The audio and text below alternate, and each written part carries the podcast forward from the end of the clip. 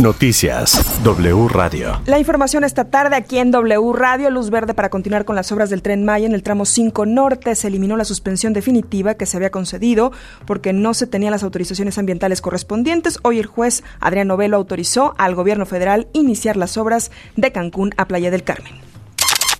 En el caso Ayotzinapa, los abogados de los militares implicados en el caso, quienes fueron detenidos la semana pasada por su presunta responsabilidad en la desaparición de los 43 normalistas, aseguraron que no existen elementos que prueben la culpabilidad del general José Rodríguez Pérez, del capitán José Martínez Crespo, el sargento Eduardo Mota Esquivel y el subteniente Fabián Alejandro Pirita Ochoa. Los abogados aseguran que el asunto se ha politizado para implicar a personas ajenas al caso y que esto fue ordenado por funcionarios de alto nivel, aunque no dieron nombres. Dijeron que no descartan la posibilidad de demandar penalmente al subsecretario de Gobernación Alejandro Encinas con respecto a la renuncia del fiscal especial para el caso Yotzinapa, Margo Mestrejo. Los abogados dijeron que esto no afectará el proceso y demostrarán que los militares implicados son inocentes. En un tuit, la comisionada nacional de la búsqueda de personas en México, Carla Quintana, mostró su apoyo al ahora ex fiscal por el caso Yotzinapa, Omar Gómez Trejo, escribió que representó un espacio de investigación independiente y seria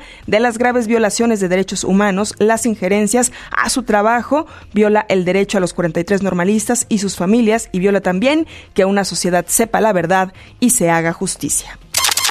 En W Radio, Héctor Aguilar Camín habló de la responsabilidad que ya comparte el gobierno de López Obrador con el de Peña Nieto por el caso Ayotzinapa. Ya no solo hay que exigir cuentas al pasado, sino también al gobierno presente. Las acciones del ejército tienen un poder de coerción, tienen armas y por su naturaleza debe estar altamente vigilada, no puede encubrirse de ninguna forma. El, que levanta el, velo de la impunidad es el actual gobierno.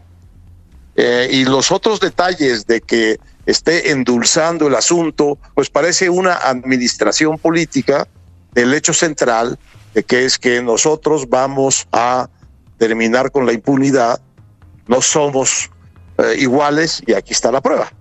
Aquí tienen a Murillo preso, sin juicio, ¿eh? sin pruebas, sin nada.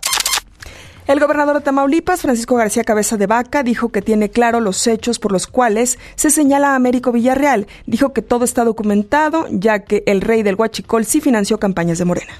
Esto es una cortina de humo en base a lo que viene arrastrando, todos los señalamientos, a todas las investigaciones periodísticas que han surgido en torno a lo que está detrás de su campaña política, que está plagada de irregularidades y sobre todo de los vínculos y participación del crimen organizado, como así lo demuestra eh, pues la, impugnación que se llevó a cabo y que está hoy en día en el poder del Tribunal Electoral Federal, es el hecho de poder validar la institucionalidad del crimen organizado operando en las campañas. En pocas palabras, el crimen, el crimen político autorizado. ¿Y por qué lo digo así? Porque es las estructuras del crimen organizado financiando y, apoyando las campañas de, de Morena con la autorización del gobierno federal.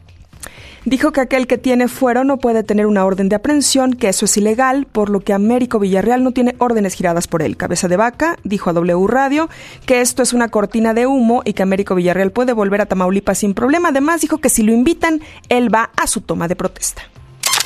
Tras la defensa del presidente López Obrador al senador y ahora y al gobernador electo de Tamaulipas, Américo Villarreal, se suma la defensa de la jefa de gobierno, así como de gobernadores y gobernadoras morenistas. Los gobernadores y gobernadoras morenistas emitieron un comunicado en el que manifiestan todo su respaldo al casi gobernador de Tamaulipas.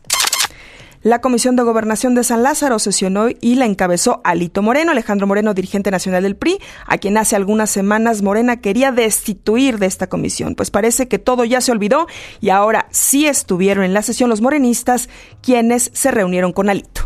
Pues así que nosotros seguiremos trabajando, estamos echados para adelante, vamos a construir acuerdos y consensos, siempre pensando en México. ¿Ya lo perdonaron pues? No, no, no, a mí nadie me perdona. Yo lo que le quiero decir de allá arriba está el único al que le rendimos cuentas. Hasta aquí la información, Carlos.